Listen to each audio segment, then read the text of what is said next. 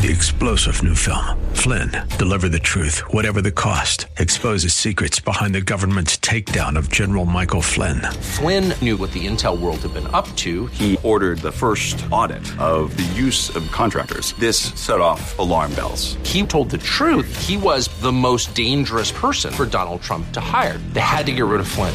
Flynn, deliver the truth, whatever the cost. Available now. Watch it today. Go to salemnow.com. Salemnow.com. What identifies you and me as a believer, as a Christian? There's got to be some kind of recognition, some kind of badge, some kind of uniform. Can it be the love of Jesus in you?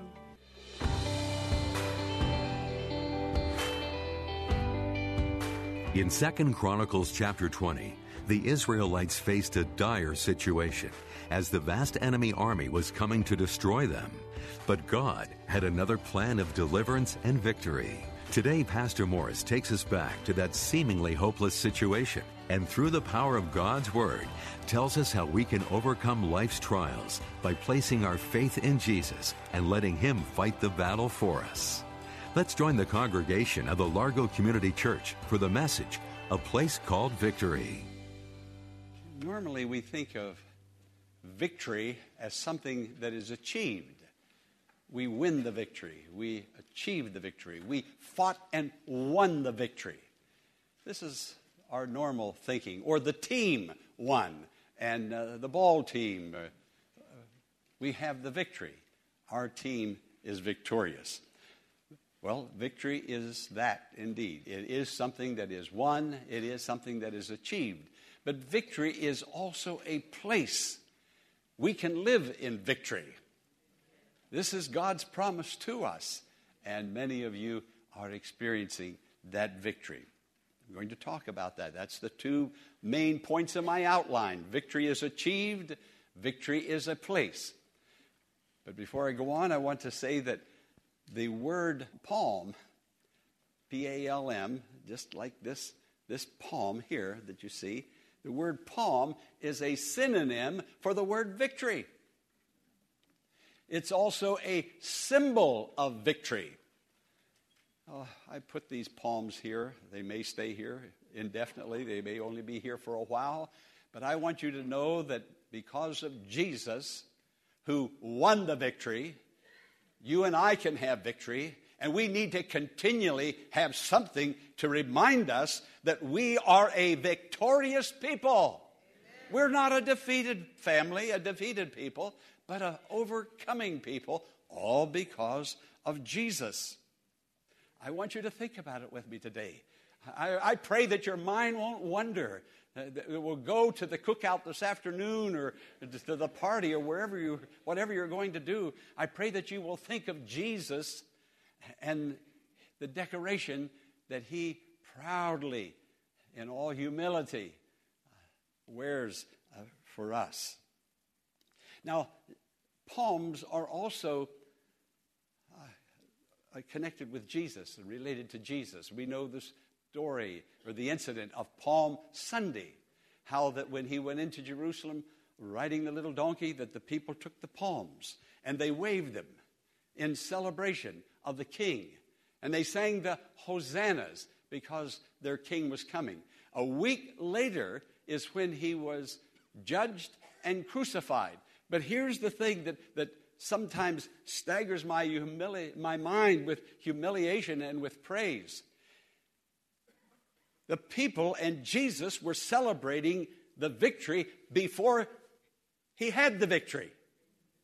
He celebrated a week before he died and rose from the dead. They were celebrating as though it were already done because in heaven and in the heart of Jesus, his love was so great, it was already accomplished. He was celebrating, and the people were celebrating. And then a week later, he goes to Calvary carrying our sins in his own body, and he is crucified, and he cries out, It is finished. But before he said, It is finished, he celebrated and the people celebrated. What a Savior. He knew why he had come. He said, For this purpose I came into the world. And whether it's after I say I finished or before I say it is finished, we will celebrate your salvation and the redemption that has been given to you freely from the Lord Jesus Christ. In Psalm 129, Jesus is prophesied as the one who the plowmen have plowed deep furrows on his back. He wears the scars. He will always wear the declaration of scars. Scars are usually ugly things. Scars are something that we want to correct and do away with. We want to cover up. But Jesus wears the scars for us. When he arose from the dead, that very evening, the disciples were in an upper room with the doors closed and the doors locked for fear of the Jews because they knew what had happened to their Savior and they were frightened that it was going to happen to, the, to them also. Uh, the Jews were making an effort to stamp out Christianity before Christianity was even called Christianity. And so they gathered in the upper room, the disciples, and bolted the door. And that very evening, Jesus rose, arose from the dead in the morning on Easter Day. We'll call it Easter Day. But Easter evening, he appears to the disciples. The first thing he says to the disciples, Peace be to you. And then the second thing he said, See my scars. Look at my scars. I pray today that in my heart and yours and in our mind, we will see the scars, the price that he paid. Well, the disciples were so overjoyed. They knew beyond a doubt that they were loved with an everlasting love. Well, Thomas was absent. Friend, it's a, it's, it's a dangerous thing to be absent. Thomas was absent. They, they were so excited, they told Thomas, Thomas says, I hear what you're saying, but I just can't accept it. I just can't accept it. I, I can get it up here, but I, I really can't believe that he, he came and appeared unless I can see the scars. Unless I can see the scars. Again, friend, listen, unless I can see the scars. Put my hand in that scar. Put my hand in his side. I'll not believe. I just can't believe. Well, seven days later, again on the first day of the week, again on Sunday, Jesus appeared in the upper room and Thomas was present. And Jesus walked over to Thomas and said, Put your, put your finger in my scars. Put your hand in my side. Look at my brow. I'm going a little bit beyond. Look at my feet. Look at my scars. He's identified by his scars. Friend, listen. What identifies you and me as a believer, as a Christian? There's got to be some kind of recognition, some kind of badge, some kind of uniform, something that sets you apart and distinguishes you. Can it be the love of Jesus in you? The caring love of Jesus, the sacrificing love of Jesus? Can it be? That's the only badge that we can wear. And that's the badge that Jesus wore. And that's the message of the scars. Thomas saw the scars. Now, also, we go to Revelation chapter 1, verse 7. It talks about Jesus coming back again someday. He's coming in the clouds of glory. And the Jews, the scripture says, Revelation chapter 1, verse 7, they shall look upon him whom they pierced. They pierced. The Jews pierced. Well, I know the Romans drove the nails, but the Romans drove the nails because the Jews insisted and they pierced him with their hearts, with their mind, with their anger, with their hate. They pierced him. Friend, what I'm trying to say today God's love never fails, God's love exists forever.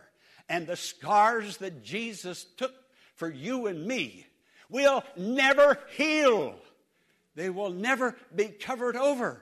And throughout all eternity, one million years, two million years, however long Jesus lives, He will carry that ugliness.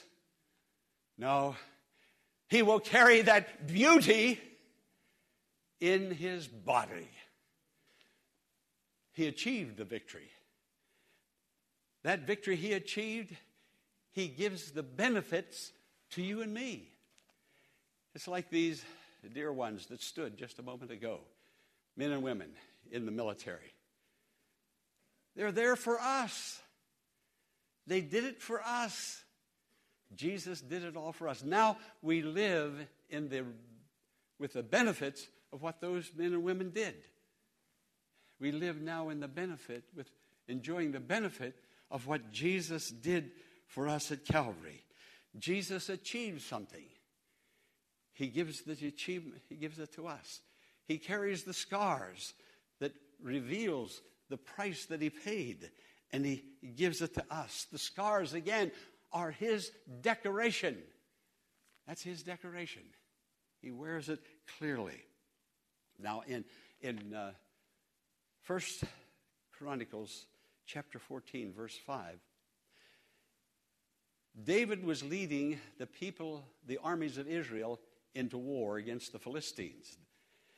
The Philistines wanted to stomp out Israel. David prays to the Lord Shall we, shall we take up armor? Shall we fight? Shall we go into battle? And God spoke directly to David's heart and said, Yes, go into battle. And then God gave him the strategy. Friend, if we'll only listen, if we'll only listen. Now, God says, David, when you hear the marching in the balsam trees, I want you to move out. Move your army out. When you hear the rustling, the marching, there's an army. It's the army of God. And God said to David, God is going out in front of you. And David went out and won the battle. Now, this is what Jesus did. Even before we were born, He went out in front of us. He went ahead of us, preparing for us. He walked up Calvary's hill. hill. He died on that cross. He got everything ready, knowing that someday, even 2,000 years from now, each one of you and me were going to be born into this world sinners. And we needed help and deliverance out of that sinful state. And we couldn't achieve the victory ourselves. So Jesus came out front, ahead of us, way ahead of us, and prepared the way for us that we might be forgiven and healed and delivered of all of our sins. And then he gives to us the results of Calvary. He gave to you and me the results of what he did at Calvary, the results of those scars that he has in his hand. Now, the result is victory. A moment ago, I said victory is a place. Victory is a place where you and I are to live. And, friend, I, I, I want you to know God doesn't want you to be a defeated Christian, He wants you to live in victory. But I know there are battles, and I know there are temptations and circumstances that are contrary to our happiness.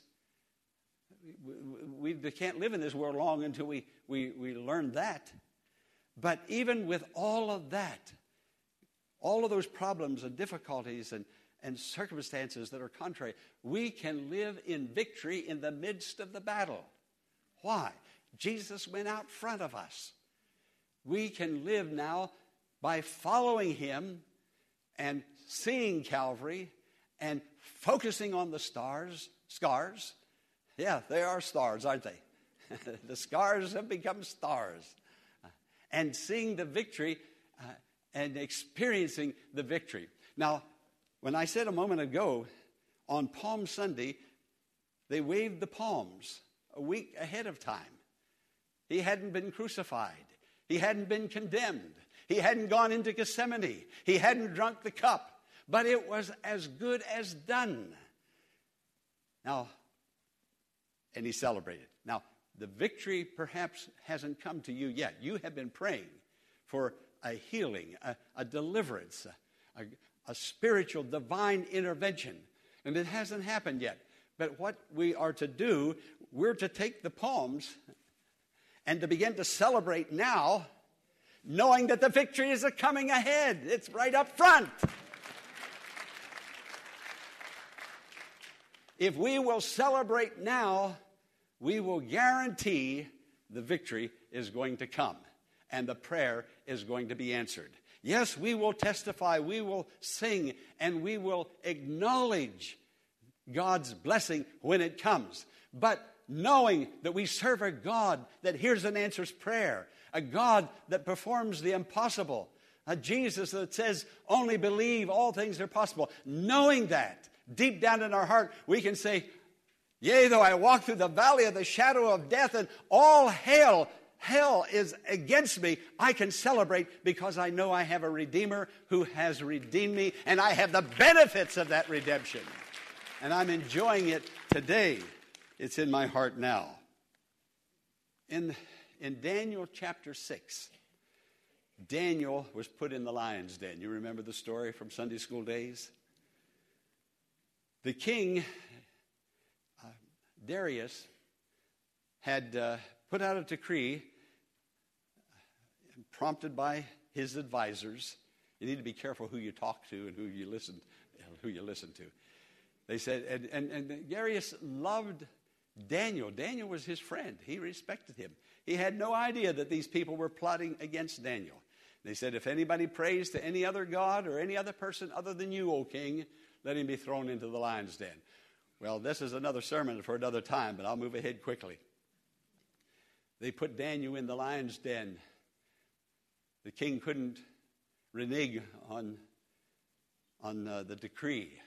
It was the law the Medes and the Persians, and they put him in the lion's den. Well, the king couldn't sleep all night long.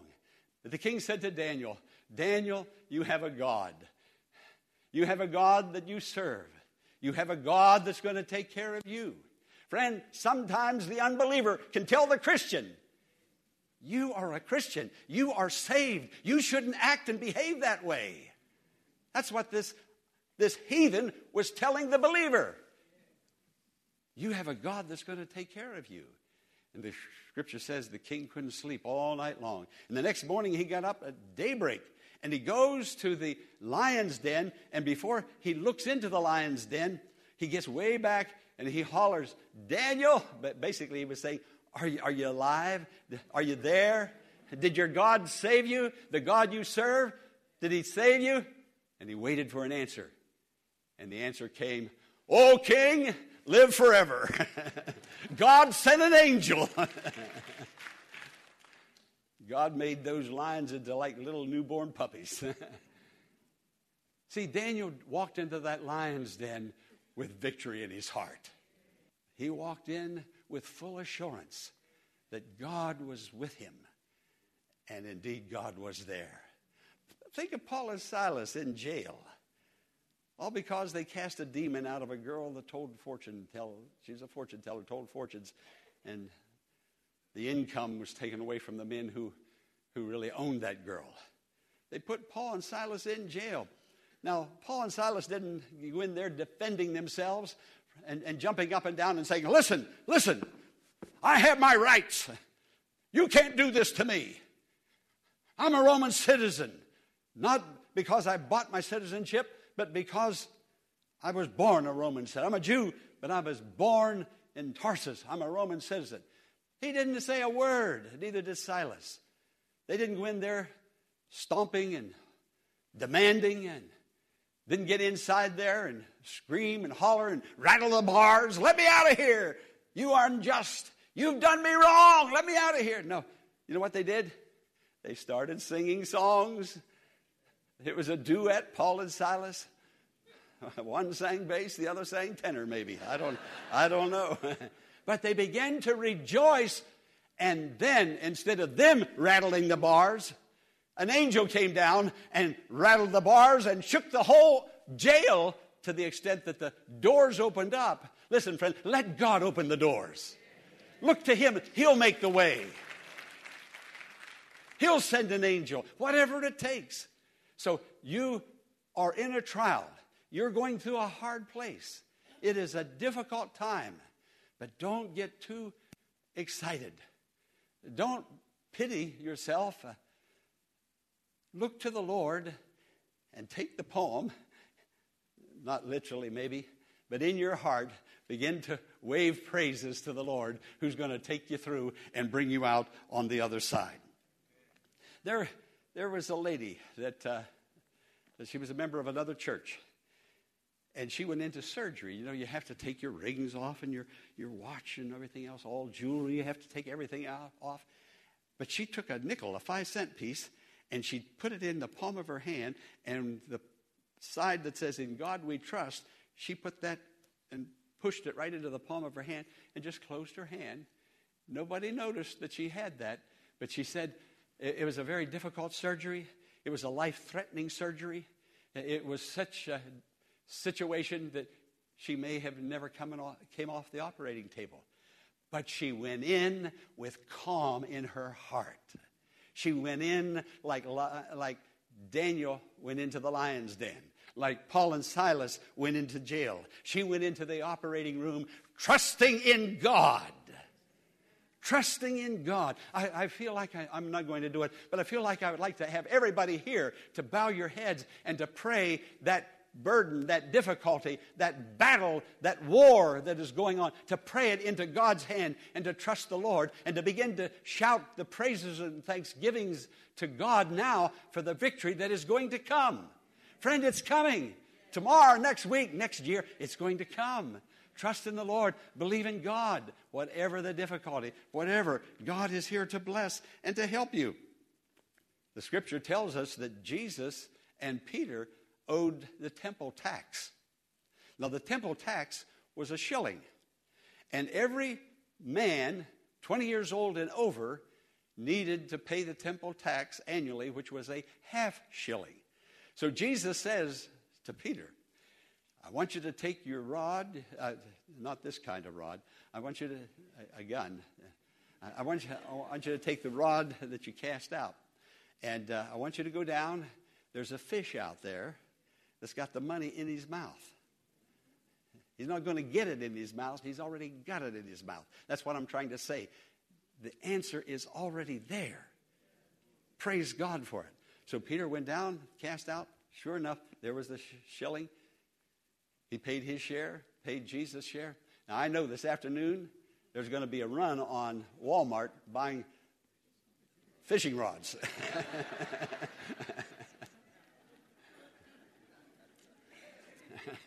but, friend, God has an answer.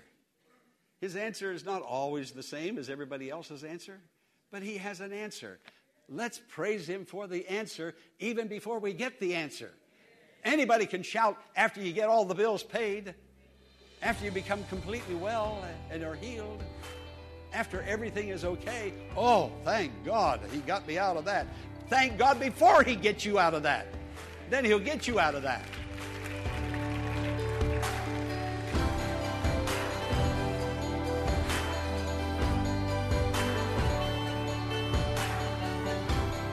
God has the answer to your situation today.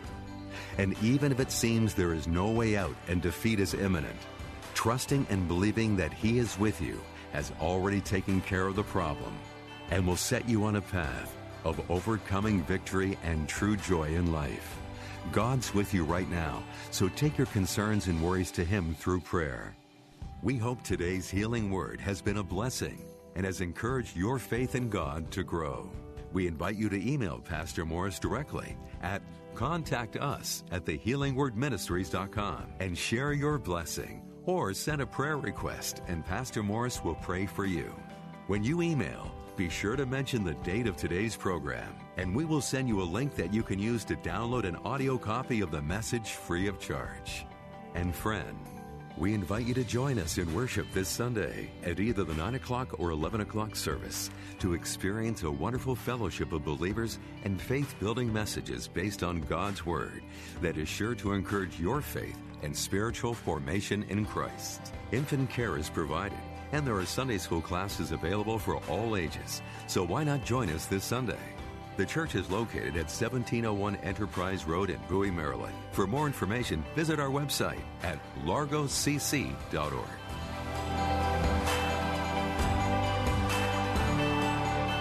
Be sure to tune in Monday at the same time for another edition of the Healing Word. Until then, blessings on you.